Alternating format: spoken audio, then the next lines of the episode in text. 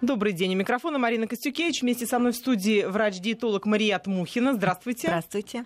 А в гостях у нас сегодня психолог Артур Гороганов. Добрый день. Добрый день. Как управлять аппетитом? Так мы обозначили тему нашего разговора. Попробуем ответить на один из самых популярных вопросов. Можно ли договориться со своим организмом? Узнаем, почему иногда хочется есть. Просто от скуки, от радости, с горя, на себе или за компанию.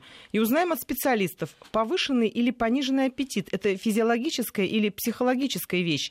Присоединяйтесь к разговору, нам очень интересны и ваши вопросы, и ваше мнение. Телефон в студии 232 15 59, код Москвы 495. Вы также можете присылать смс на номер 5533. В начале сообщения обязательно указывайте «Вести». Марият, а вообще аппетит – это что? Аппетит, Марина, это прям тайна сейчас всего человечества, над этим думают все ученые. На самом деле это э, желание поесть, но как само желание, оно дифференцируется на физиологическое и психологическое. То есть вот есть физиологический аппетит, это чувство голода, которое возникает, когда у нас реально падает концентрация глюкозы в крови. И это практически происходит каждые 4 часа после предыдущего приема пищи. Вот, э, как правило, физиологический аппетит имеет несколько фаз. Это фаза непосредственного снижения концентрации глюкозы в крови, когда хеморецепторы гипоталамуса это оценивают и посылают импульс. То есть сигнал активирует кору мозга и фактически активируется доминанта пищевого поведения. Ну а если пища не поступает, то запускается механизм распада гликогена, депо у нас содержится в печени и в мышцах. И вот если мы замечаем иногда, что мы хотим есть, потом через какое-то время да, вдруг как мы об этом затухает. забываем. Да, Да, да, да. Так вот эти 90 грамм гликогена нам прекрасно закрывают физиологическую потребность еще на следующие 2-3 часа. То есть организм это находит ресурсы Да, у, у верно. себя. Но если пища дальше не поступает, то уже нарастает более сильное чувство глубинное такое голода, которое а, может быть только удовлетворено за счет начала а, сжигания жиров. И вот в этот момент как бы, организму нужно очень существенно перестроиться. Если пища не поступит, то он будет сжигать жировые запасы. Как Так может то, быть, что нам- правы те, кто э, считает, что я буду голодать, и наконец-то все жировые запасы мой организм заберет себе. Да, но при этом э, совершенно верно, он заберет. Это мы видели, история знает концлагерей, что Да, там да, да, может да. быть, или вот некоторые модели, которые вообще не едят, страдают анорексией, что может быть полностью исчезновение жировой клетки, но потом, как э, это уже путь, э, так сказать, к угасанию, к путь, в общем-то, можно сказать, к смерти, потому что все равно для нормальной физиологии нам нужны питательные вещества. Поэтому вот данное такое поведение не решит проблему, все равно человек и человек не научится не осознавать свой аппетит, не управлять им, и, э, конечно же, будут нарушены многие механизмы, будет э, просто э, подорвано здоровье. Ну, и мы должны понимать, что нормальный аппетит, он отличается от патологического тем, что он возникает именно при снижении глюкозы в крови. И очаг расположен в гипоталамусе вот этого центра голода. То есть, Мариат, правильно ли я понимаю, что хотеть есть в определенное время это, это нормально? физиологично, естественно, это создано природой, это Не нормальный надо на механизм. это обижаться, психовать, себя ругать. злить себе, да, да, злиться да, на да, это. люди просто э, иногда начинают сразу паниковать, что вот опять вот я хочу есть. Ну, это, э, Больше того естественно, говорят, я ничего с собой сделать не могу, я все время хочу есть. Да, а вот дальше вопрос возникает, как сделать этот аппетит адекватным энергозатратам человека. То есть э, патологический аппетит, вот это неадекватность в аппетите, это, это еще называется полифагия. А, то есть э, когда А у нас, это да, что? это э, вообще уже крайняя степень полифагии, которая уже опасна для жизни. И вот активация пищевого поведения на различные ассоциации, образы, эмоции, эм, э, ночное обжорство, заедание стресса и так далее. Вот это вот как бы опасный вид полифагии, с которым нужно, естественно, его как-то лечить. Хочу спросить у Артура. Артур, скажите, а вот вообще волчий аппетит такой бывает нападает на человека при каких-то психологических э, ситуациях? Ну, э, там, берем, допустим, самые какие-то страшные потери человека, бывает, э, человек начинает заедать. Бывает просто любимый бросил, и, ну, вот рассказывают люди, я так э, вот набрала 10 килограммов, не поняла, как, вот так э, случилось, что человек меня бросил, я рыдала, я страдала, заодно заедала все это конфетами, пирожными, пыталась себя утешить. Почему человек бросается в горе вот к еде? Почему еда становится ему заменителем, Да, скажем да, так, да, да. потерянного, да? Но давайте а, зайдем с той стороны еще, что а, когда человек испытывает повышенный аппетит, вот в продолжение того, что сказала Мария Мардалевна, наверное, надо еще отметить, что ведь и неправильные пищевые привычки, склонность употреблять определенные продукты, ведь это тоже усиливает наш аппетит. Если вы привыкли употреблять, например, газированные напитки или же, э, например, какие-то полуфабрикаты, которые содержат усилители вкуса, то, соответственно, э, эти вещества в этих продуктах, они будут э, усиливать аппетит, то есть они будут менять нашу химию нашего тела и, соответственно, менять наше восприятие. И, конечно, от этого сложнее уйти. И вот в тот момент, когда мы испытываем даже самый простой стресс, то э, на помощь приходит, э, ну, например, у американцев это Кока-Кола, да, то есть... Ой, да и у э, наших тоже, знаете, да. у многих именно Кока-Кола. Да, потому что это сладко, это быстро, это поднимает уровень глюкозы в крови, это меняет сразу состояние. А что такое состояние для многих? Это просто изменение в настроении. И вот когда вдруг все стало хорошо, в какой-то момент времени, да, то есть человек живет вот в таком э, шлейфе эмоциональных событий, но при этом он не привязан к осознанию того, что происходит с ним. Соответственно, ему сложнее распознать вообще, что такое его аппетит и что происходит с ним. Соответственно, когда он попадает в какую-то или чрезвычайную ситуацию, или необычную, или в ситуацию, которая содержит э, жизненные сложности, ну, например, утрата близкого, да, или просто расставание, то он, конечно, пытается, может быть, бессознательно совершенно компенсировать это. Он начинает заедать, то есть он начинает себя восстанавливать как бы на Э, физическом уровне. То есть э, на самом деле для тела это никакое не восстановление, а всего лишь изменение определенной химии, а для психики это короткое удовольствие, да, вот э, тот дофамин, например, который человек получает, э, как такой эффект радости, да, он не постоянный, он временный, он, он расходуется. То есть выбросился и все, и, и всё, хочется да. снова поэтому поесть. Да, и так формируется потихонечку зависимость. Вот зависимость это уже когда человек не может от этого избавиться или он плохо себя чувствует, если он чего-то не перехватил. Вот э, замечал очень часто, например, в метро, вот едут люди и они съедают или шоколадку, или конфетку разворачивают. А почему да, это да. происходит? Потому что э, привыкли с детства, э, ну, хочешь чего-нибудь что-нибудь, хочешь внимания, да, и на, получи сейчас конфетку. Праздник, ну, конечно, он будет сочетаться с какими-то продуктами, которые должны поднять настроение. А что это поднимает? Конечно, это сладкий продукт, конечно, это мандарины или шоколад. Очень часто вообще приходится слышать, что вот такое настроение, то ли давление, то ли дождь сейчас пойдет. У шоколадки ни у кого нет. И вот начинается поиск шоколада, в результате даже, может, кто-то избегает в магазинчик. Сама этим грешу, не про кого-то рассказываю, в том числе и про себя, и про своих знакомых. И на работе мы очень часто друг у друга шоколадки перехватываем. Почему-то в этот момент не хочется ни огурчика, ни капусточки, вот таких менее калорийных продуктов, а хочется именно шоколада, торта, ну, мороженого хочется. Вот чего-то этакого хочется. То есть сочетание жира и сладкого. Марият, почему человека тянет на это? Только ли дело в том, что там производители чего-то надобавляли такого для мозга? Или даже самый хороший продукт с точки зрения вот, производства, он все равно же как-то помогает, как кажется, справиться? Почему к а, этим ну, тянет? Безусловно, потому что здесь эм, как бы интуитивно заложено стремление восстановить а, определенное количество нейромедиаторов, восстановить а, настроение. И, как правило, эти продукты содержат триптофан, а, из которых моментально практически синтезируется, он сам тоже влияет на проводимость нервного импульса, и синтезируется серотонин, дофамин, эндорфины, и действительно человек чувствует эмоциональный подъем. То есть это происходит. То есть помогает и, это все-таки. Да, конечно. И э, здесь э, важно понимать, что вот э, у нас очень часто э, вот почему вот эти газированные напитки сладкие, почему их вообще продают, когда там э, напиток э, литровая банка содержит 90 грамм сахара сахара.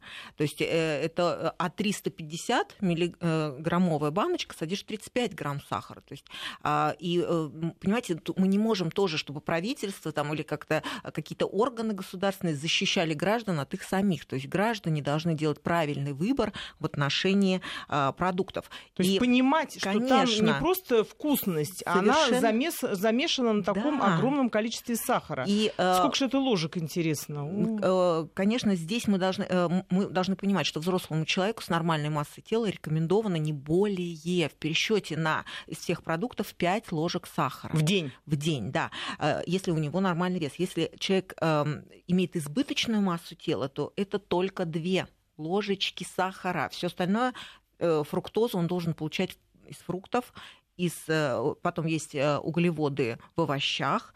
И, конечно же, э, он должен понимать, какими продуктами можно заменить и вот немножко обмануть это чувство голода. Вот и как, как его обмануть, да, действительно? И вот я всегда рекомендую просто обратить внимание на калорийность каких-то маленьких снеков, закусок и так далее. То есть вот, э, например, э, есть э, такие прекрасные орехи, как миндаль. То есть они действительно горсточку взял не и... горсточку, а две, а, три, долго, две? долго жуем, да. Но а, вот даже ну, многие боюсь, хотят что-то такое вот мучное, такое. Вот я да, в этом мучного. случае, да, вот рекомендую такие есть маленькие крендельки, они в принципе посыпаны солью, но там не натрий хлор, там с калием калий хлор это лучше для сердца, но они имеют немножко небольшой соленоватый вкус. То есть вот 53 вот таких кренделька 110 килокалорий. То есть э, не надо есть 53, то есть достаточно да, да, 2. Да, 2. 2. Угу. То есть мы съедаем просто нанокалории в этом случае и э, практически и заглушаем, заглушаем да, да, то есть обманываем себя.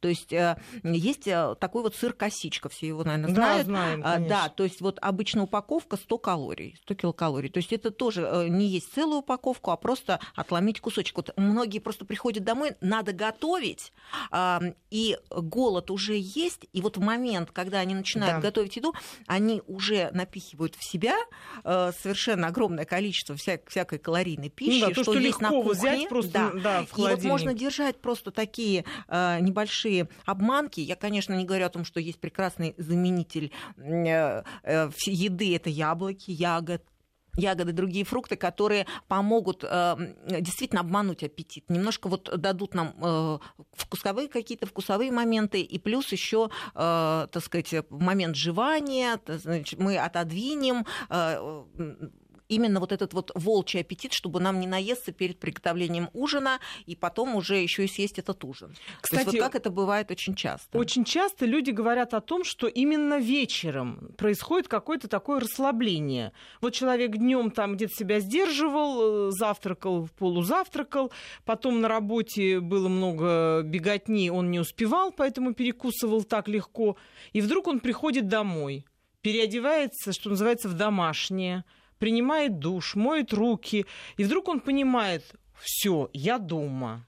Спокойно, хорошо, вот он телевизор, вот диванчик родной, продавленный в нужных местах.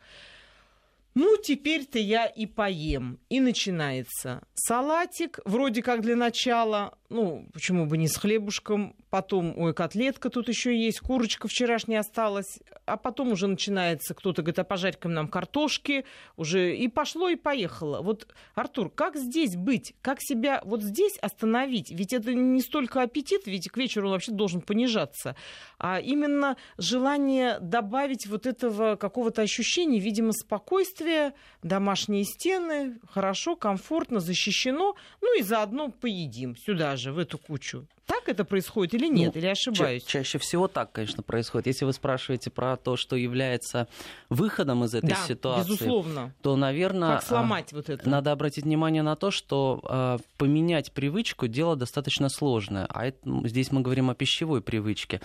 Э, во-первых, нужно понять, э, что человек решил действительно сбросить вес. Потому что многие говорят, да, я хочу сбросить вес, но при этом Э, это всего лишь некое размышление о том, что он хочет его сбросить. На самом деле ведь большая ответственность заключается в том, чтобы изменить не просто стиль питания или поменять одни продукты на другие, или сесть на диету, жесткую диету, да, а ведь речь о том, чтобы изменить образ жизни, потому что когда, например, меня спрашивают, а смогу ли я похудеть, да, я задаю встречный вопрос, а зачем? Потому что важно понимать ну, ту внутреннюю скрытую мотивацию или ту скрытую цель, которая есть у человека. Потому что если эта цель кратковременная, похудеть э, к лету, чтобы успеть еще съездить куда-то к морю и отдохнуть, и она... красиво выглядеть в купальнике, да. Да, ну для кого-то, да. да. Вот, то это ну, не совсем, скажем так, естественно, физиологично не совсем это понятно нашему бессознательному. А вот когда... А почему? Потому что это будет через месяц, условно говоря, эта поездка. А, и для этого нужно прикладывать сверхусилия. То есть нужно себя как-то прям как скульптуру ваять каждый день. А, а в основном-то с чем сталкивается сознание и бессознательное наше ежедневно? Так с нашим окружением. Мы зависимы, мы привязаны к тем людям, которые нас окружают. Или мы зависимы от тех людей, которых нет в нашем окружении. Поэтому вот здесь как раз-таки наше бессознательное всегда сонастроено и всегда работает на то, чтобы или удержать например, кого-то, кого невозможно удержать, или наоборот, э, не знает, как расстаться. Поэтому э, вот когда мы перекладываем эту же стратегию, коммуникативную стратегию на пищевое поведение, ну вот я в своей работе, например, замечаю, что то, как человек э, общается с людьми, по каким-то минимальным признакам можно выделить то, как он питается, или то, какие стратегии э, пищевого поведения он сам простраивает. Сложно что-то отпустить, так он начинает доедать, например, э, все на тарелке до конца.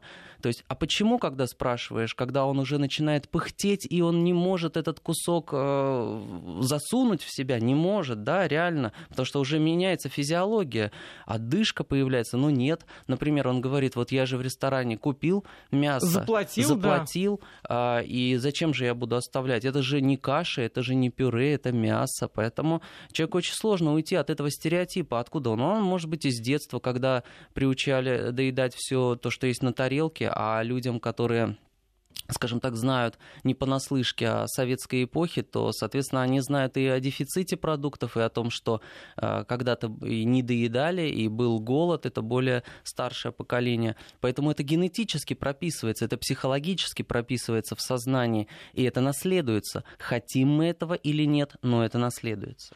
У нас есть звонок. Алексей из Москвы у нас на связи. Здравствуйте, Алексей.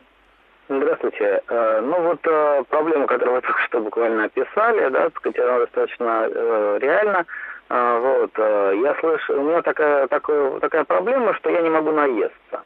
А, то есть я как раз весь день провожу на работе, практически ничего не ем на работе, иногда бывают небольшие перекусы, вот, прихожу домой, так сказать, и э, пытаюсь хотя бы поужинать. Значит, но вот этот ужин, он превращается в то, что я могу съесть 3-4 э, стандартных порции ужина. Вот, при этом я не наедаюсь. То есть, э, либо доходит до того, что мне просто плохо становится физически, а вот, но стараюсь, естественно, себя как-то сдерживать, не доводить до такого состояния. А вот, но вот почувствовать э, чувство насыщения я не могу. Э, соответственно, вот э, как-то с этим, при этом вес у меня уже несколько лет в норме, он как бы он чуть выше необходимого, э, но не меняется. Но не критичное а, вот. у вас, не критичное у вас ожирение нет, вы просто очень с хорошим аппетитом встречаете ужин. Знакомая ситуация. Да, вы бы да. хотели научиться, как это прекратить, да? Ну да, потому что я слышал о том, что какие-то есть э, шарики там глотают люди, так сказать, чтобы в желудке он постоянно оставался, так сказать, и чувственно, как-то сокращается желудок, объем желудка, и, соответственно, так сказать, у него входит меньше еды, соответственно, так сказать, э, как бы вот, но мне такие вот радикальные методы не очень нравятся, а вот какие-то другие методы, так сказать, э, медикаментозные или какие-то еще методы, вы можете сказать, или это только чисто психология и не более того? Вот кто бы из вас ответил на этот вопрос? Ведь от, э, очень популярный вопрос. Действительно, как остановиться, когда не можешь уже есть, а хочется это все съесть. Ну, многим это знакомо, это правда, особенно на какой-нибудь гулянке. Вот это я еще не попробовал, вот это и все едят, а человек до этого, ну, женщина, допустим, сходила в парикмахерскую на маникюр, на педикюр, украшала себя, потом наряжала всех своих, и вот она наконец-то приехала на гулянку, села, шесть вечера, она еще голодная, но она себе внутренне разрешает, ну, почему бы не поесть, и не может человек остановиться. Или вот как наш слушатель с работы приходит и тоже думает, ну, я весь день не ел, ну, наконец наконец-то имею право. Как вот остановиться? Ну, э, Марина, если вы у меня спрашиваете, то а, мне видится две причины. Да? Это, это первое, а, например, нарушение питания. Да? Во-первых, надо узнать, высыпается ли человек или нет, потому что бывает, что если недостаточно сна, то может сбиваться весь режим дня.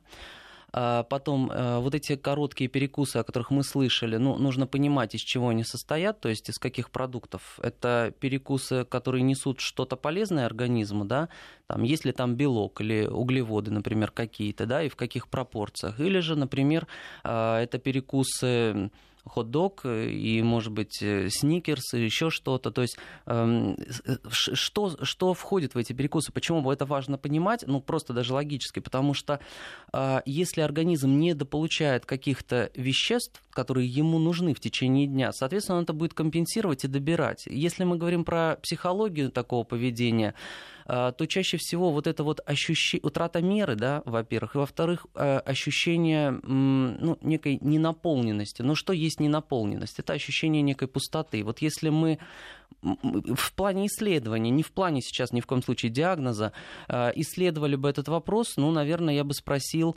а кто дома, кто окружает, хватает ли внимания, есть ли возможность поделиться теми эмоциями, состояниями, которые были в течение дня. Это если мы только берем психологическую составляющую, потому что если это составляет мини-стресс, под вечер, как э, накопившееся напряжение, которое не было израсходовано или не было сброшено. И, может быть, может быть, можно сходить на тренировку и задействовать, например, там, полчаса для физических упражнений, для того, чтобы просто сбросить избыточное напряжение, набранное в течение дня, а потом уже начать думать о том, как в течение дня, например, э, замещать одни продукты, например, э, высококалорийные на продукты, которые содержат э, меньше калорий, как это делать регулярно регулярно и как не вводить свой организм в стресс, то это уже, наверное, вопрос к диетологу.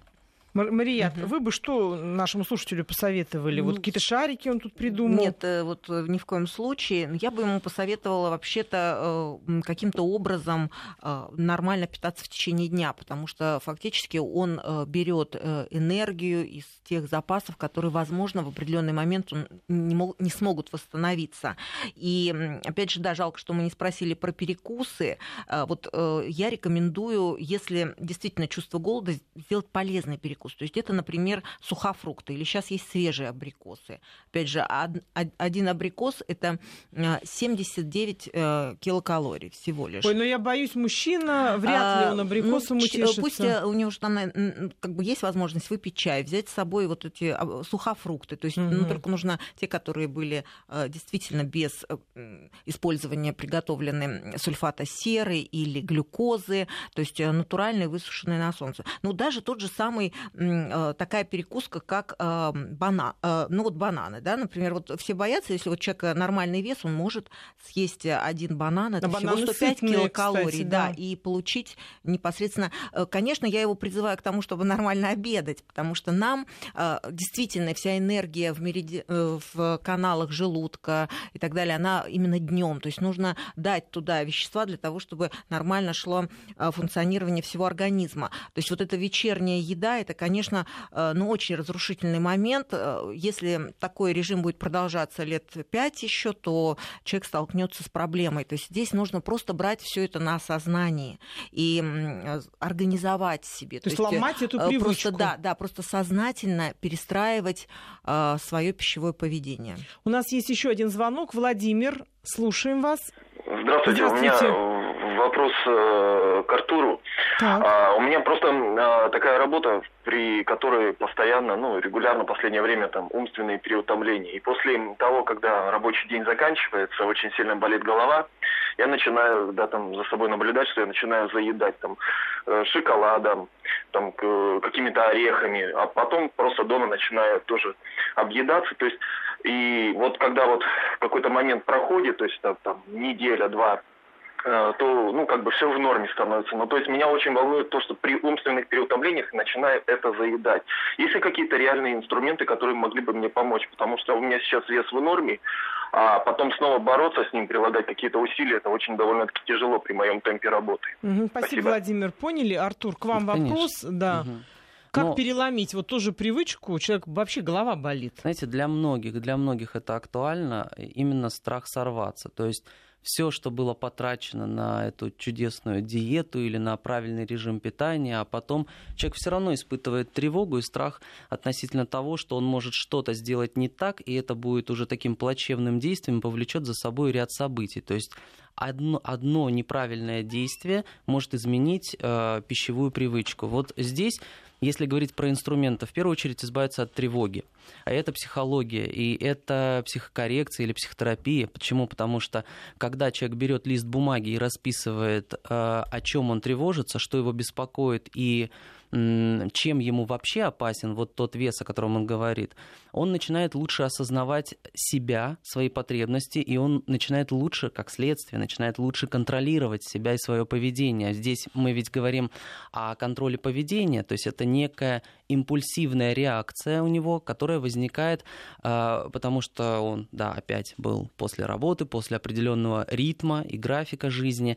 А, и, конечно, когда человек привык к шоколаду, не забывайте, что шоколад привык к человеку, и поэтому они, они дружат и дополняют друг друга. Но на самом деле так работает мозг. Мозг требует то, что ему известно и привычно, и в этот момент э, человек становится зависимым от этого. Продолжим после выпуска новостей.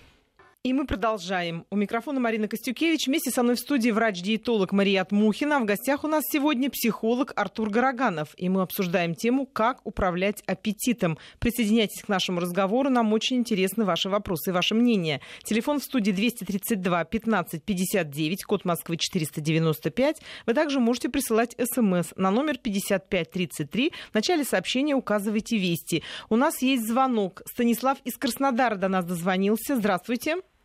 Алло, здравствуйте. Очень а, рада вас слышать. Вопрос. Да, да, да. А, мне тоже а, поучаствовать в вашей беседе приятно. Спасибо. А вы не могли бы подсказать и радиослушателям, ну, как бы дать дополнительную информацию, может быть, кто не знает, а, о последствиях неправильного питания, переедания и недоедания. То есть мы все знаем там об анорексии, либо об ожирении, а еще какие, с какими проблемами человек может столкнуться, там, с проблемами пищеварения и других, работы других органов, если он неправильно питается. Может быть, это как дополнительный стимул, э, то есть знание это будет психологическим фактором, как вот э, курение убивает, да, так и неправильное питание – приводит к таким-то, таким-то последствиям. Вот а расскажите, пожалуйста, поподробнее об этом. Спасибо. Станислав, в общем, поднял тему ту, которую мы э, каждый раз обсуждаем, э, говорим о том, чем чревато переедание, но, видимо, имеется в виду конкретно. Вот человек, когда ест, ест, себя впихивает, впихивает, он должен действительно понимать, а что там у него в организме-то происходит, что желудок в этот момент претерпевает, что там вообще нервная система взбудоражена или нет, печень как себя ведет, поджелудочная, что думает о нас. Вот, Мариат, что происходит в тот момент, когда человек не дает себе отчеты и начинает есть, есть, есть ложками? А, конечно, происходит в первую очередь э, пищевое отравление. То есть э, люди должны понимать, что суточная норма э, белка сейчас считается, что для взрослого человека, независимо от его массы тела, если только это не спортсмен, который себе наращивает мышечную массу, это 55-60 грамм. То есть если человека призывают каким-то образом увеличить суточную дозу белка, то есть мы должны понимать, к чему это приведет. Это приведет к аллергии, это приведет к онкологии, потому что повышенная доза белка в рационе, она способствует э, такому снижению иммунитета в результате вот этого пищевого именно белкового отравления, пищевого отравления. И вот у нас радиослушатель, который ест 6-5 э, порций э, ужина да, в течение да, да. Да, вечера, то есть фактически у него происходит э, именно э, усиленное потребление белка. То есть это означает, что фактически э, белка у нас усваивается только 55 грамм, ну, из каждого, э, в каждом продукте э, животного, например, происхождения или растительного, богатого белком, не более 30% белка. А дальше То куда есть, все остальное? Э, вот все остальное организм вынужден в течение нескольких часов очень мощно э, перерабатывать и расщеплять. То есть работают почки, работают все ферментные системы. Э, с нагрузкой да, колоссальной. С нагрузкой, да, для того, чтобы этот белок подвергнуть гидролизу, чтобы произошло его расщепление на аминокислоты, и все это еще выводится с мочой. Почему возникает жел- желчекаменная болезнь, мочекаменная болезнь? Это все болезни, в принципе, переедания, неправильного питания, несбалансированного. И, э, конечно же, э, я считаю, что было бы, конечно, круто, если бы правильное сбалансированное питание эм, у нас также рекламировалось или наоборот была запрещена реклама вредных продуктов, как э, запрещена э, реклама алкоголя, наркотиков, э, табака. И, конечно, я не предлагаю там, вот у детей им не продают, например, алкоголь, никотин. Я не предлагаю требовать паспорт у всех, кто хочет Миска купить сладкую да, газированную да, воду, но я считаю, что э, если бы э, телевидение, да, радио, вот как ваша программа, очень часто напоминала об этом, об этом вреде, то, конечно же, люди делали бы правильный пищевой То есть выбор. вот то, что, о чем говорит Станислав, это, в общем, действительно правильный ход. Конечно. То есть чем больше человек знает, что у него происходит внутри, как, как плохо всем нашим органам от того, что он вот всего лишь себя не сдержанно ведет, то, наверное, многие бы задумались, это было бы мотивацией к да, тому, но, чтобы себя сдерживать. Марина, вот некоторые, некоторые все-таки находятся в состоянии такой само, э, саморазрушающей программы, что вот если им дать такую информацию, они будут себя еще добивать еще больше. Вот я встречала в своей практике таких людей, которые имеют вторичную да, выгоду, э, выгоду от своего веса, от своего состояния и даже пытаются каким-то образом манипулировать это, да, да, да, да. близкими. То есть это очень глобальная проблема. Я думаю, что начинать э, нужно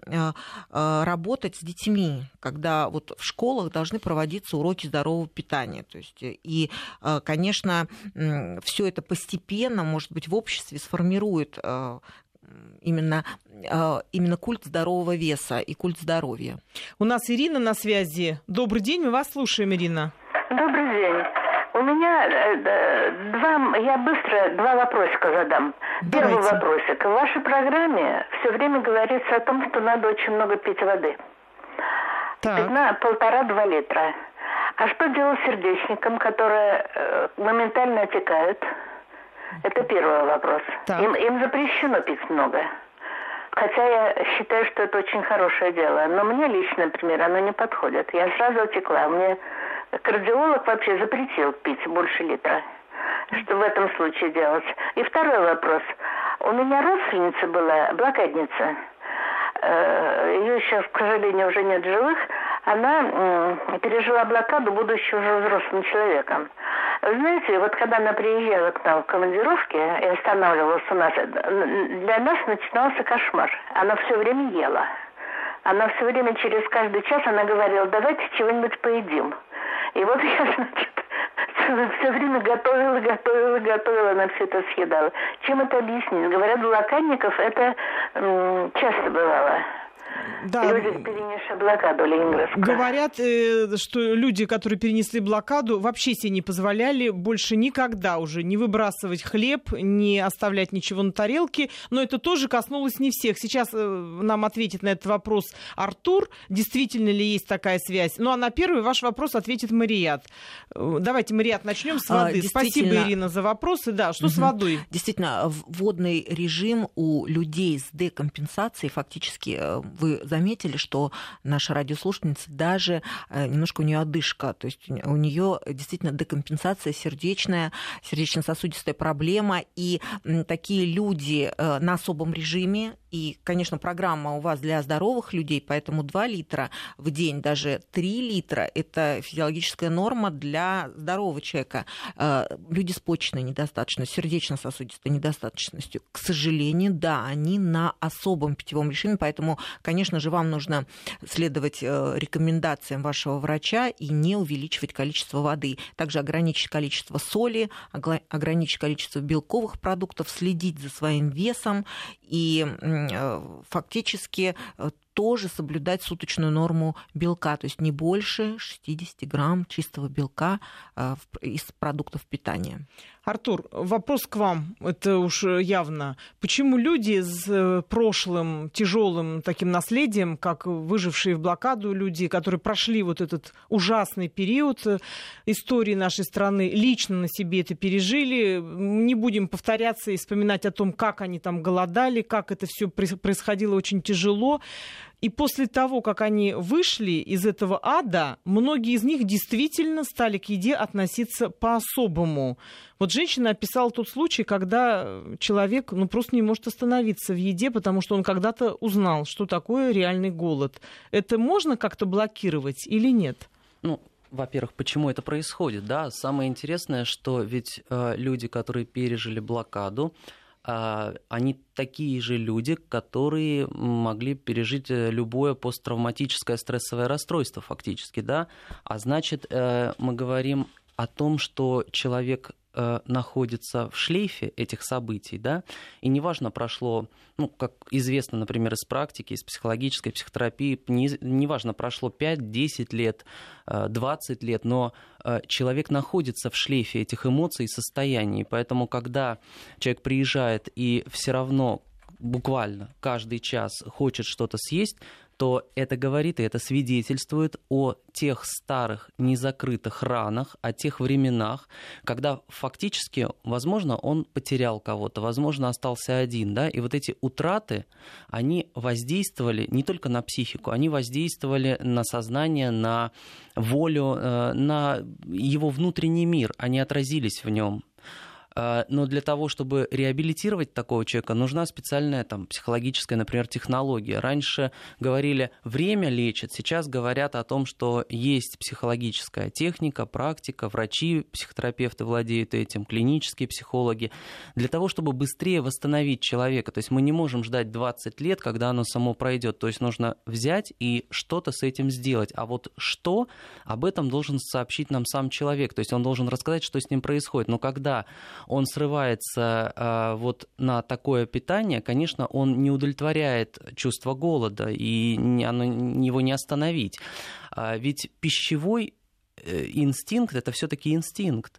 Э, и это то, что заложено в глубинных структурах мозга, в том числе в гипоталамусе, потому что а, ведь известно, что пищевой инстинкт, он напрямую, например, связан с нашими эмоциями. И вот если наши эмоции, скажу просто, расстроены, соответственно, может расстраиваться и какое-то инстинктивное поведение, ну, неважно, пищевое или сексуальное, очень много дисфункций, мы знаем об этом, что они происходят именно после стресса.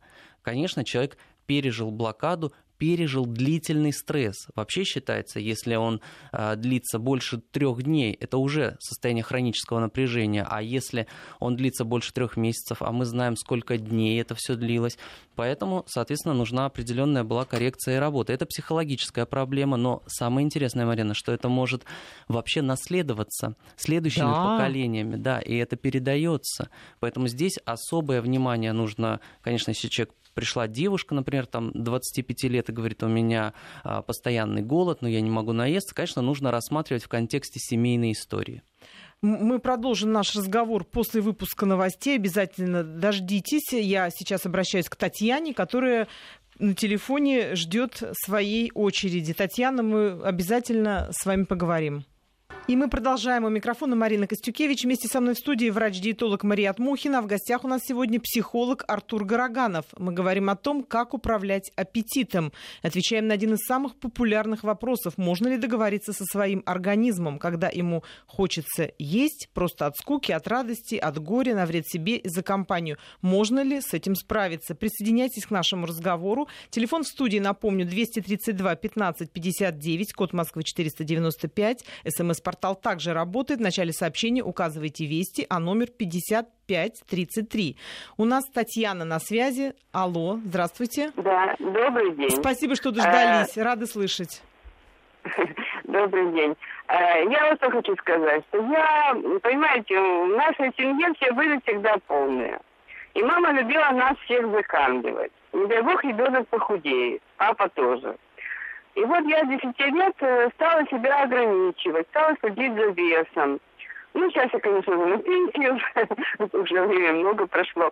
Но вы знаете, я, я вот ходила на лекции Амосова. Э, очень умные лекции Николай Амосов читал по поводу э, вот того, что есть, что не есть, как есть. Очень умные лекции. Вот у нас в Доме офицеров он выступал. В общем, э, вы знаете, Человек умеет, может управлять своим аппетитом, но не хочет. А зачем думать? Когда вот хочется, взял и съел то, что тебе хочется. Это проще. А вот подумать, а чем оно кончится для тебя, человек просто не думает. А может без этого можно обойтись. А можно обойтись. Я вот сейчас, например, э, ну не совсем раздельное питание у меня, ну бывает смешанное питание. В общем, я сейчас питаюсь так. Молочные продукты, чистое молоко, молочные продукты, э, рыба, овощи. Вот. Э, хлеба, в принципе, не. Вот. И, вы знаете, я не поправляюсь. Я наоборот, я, я намного похудела. Я стала э, очень хорошо выглядеть. И все хорошо. Вот. А насчет того, как э, этот вес, э, ну, э, э, как себя проконтролировать, чтобы не поправляться, вы знаете, я другой вот пример в своей жизни приведу.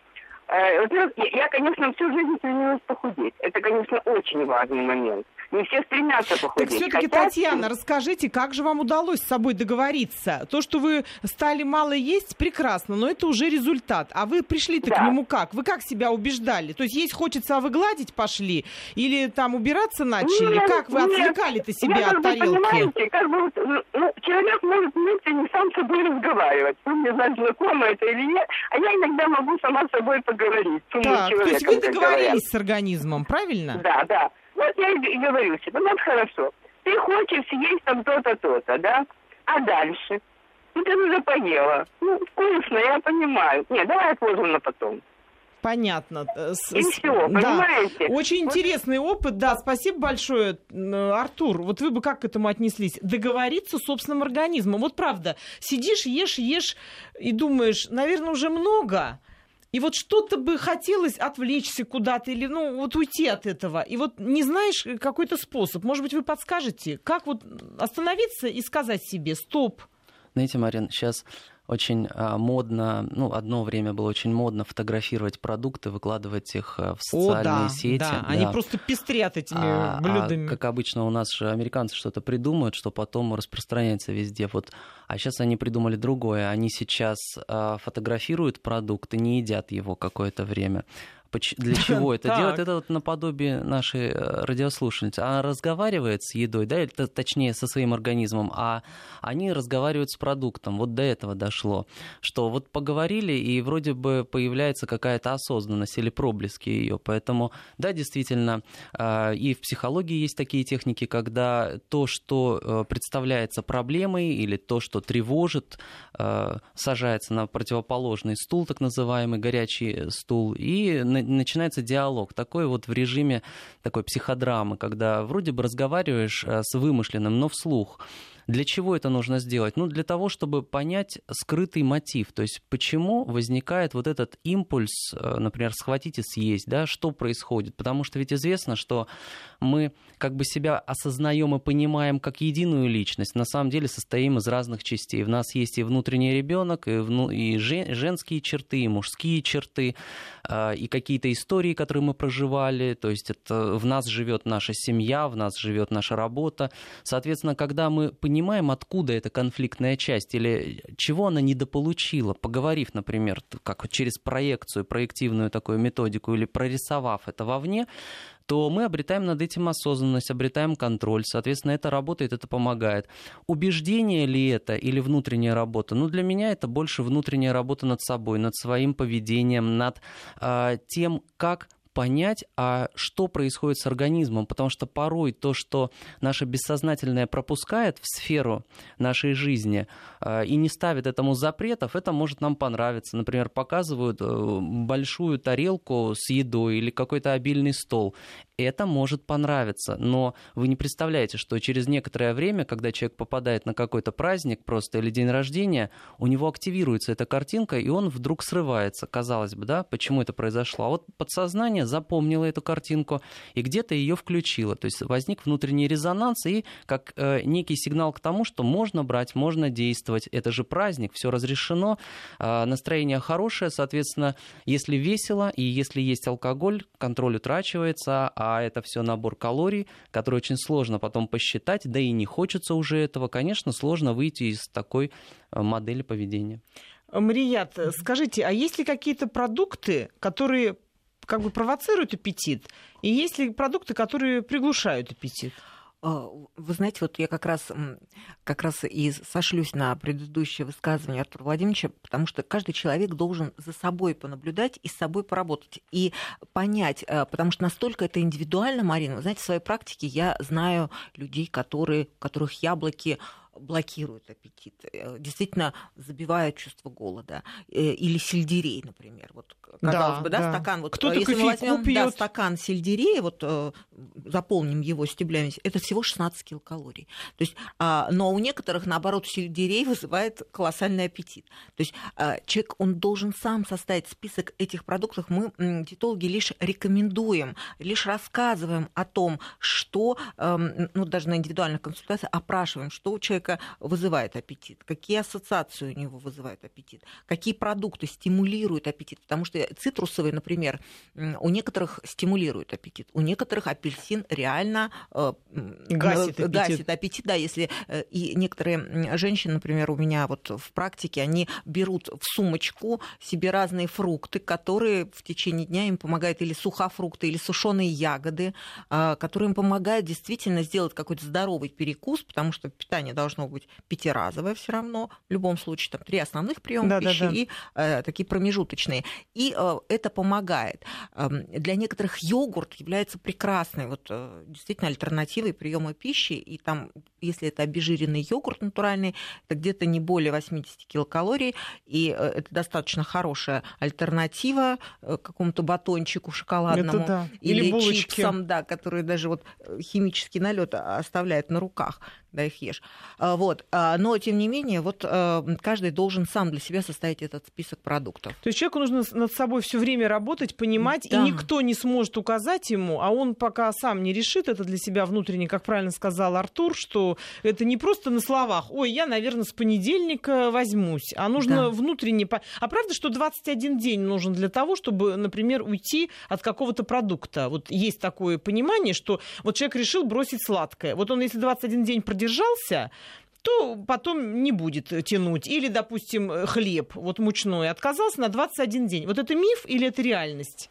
А, ну, реальность абсолютная, потому что даже был поставлен эксперимент, и очень много раз на психологических тренингах так делали, когда а, например, договорились не опаздывать, но все равно опаздывают. Вот э, группа из 20 человек разбивается на четверки.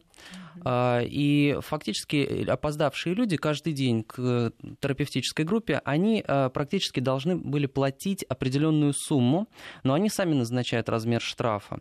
Но а, вот было выяснено, что поменять такую привычку, даже если человек платит, а фактически это разрушение привычки через какую-то плату, через какой-то совершенно другой клин, происходило через 2-3 недели. То есть самое интересное, что вообще э, изменить что-то привычное, то есть выйти в зону дискомфорта, а потом построить новую зону комфорта, возможно только когда человек проходит это последовательно, делает это регулярно и понимает, что по-другому уже никак. И 21 день это, ну и раньше был отпуск такой, что да. людям хватало и переключиться, и в санатории ездили, и не как сейчас да. на 10 дней, да. Э, нужно, да, действительно, потому что, э, во-первых, первые несколько дней происходит адаптация организма организма, и организм начинает э, так удивляться. Неужели теперь по-другому? Неужели теперь э, я ем курицу и брокколи вместо, например, вот этих сладостей, которых, которые я ел до этого? Удивление, потом сопротивление, следующая фаза возникает. Вот тут есть, главное удержаться, да? Удержаться, да, такая внутренняя борьба, срыв, и здесь возможны э, всплески разных эмоций. Это эмоция и гнева, которая может вообще проецироваться на посторонних или даже на близких людей. А это может быть обида, то есть это такой гнев на себя, уход в себя, обида на себя. То есть и вот этот микс состояний, он продолжается до того момента, пока он не осядет, этот осадок, и человек скажет и подумает, так что же на самом деле происходит, чего я хочу? Конечно, должна быть какая-то поддержка со стороны, кто-то из близких должен понимать, что с ним происходит, чтобы он не заблудился просто на этом пути становления себя нового. А далее уже идет э, понимание, что о, я могу жить уже совершенно по-другому, и я могу питаться по-другому. Да, действительно, и в этих продуктах есть что-то интересное для меня. Мы надеемся, что наш сегодняшний разговор поможет вам быть в ладу с собой. До свидания, до новых встреч. Свидания.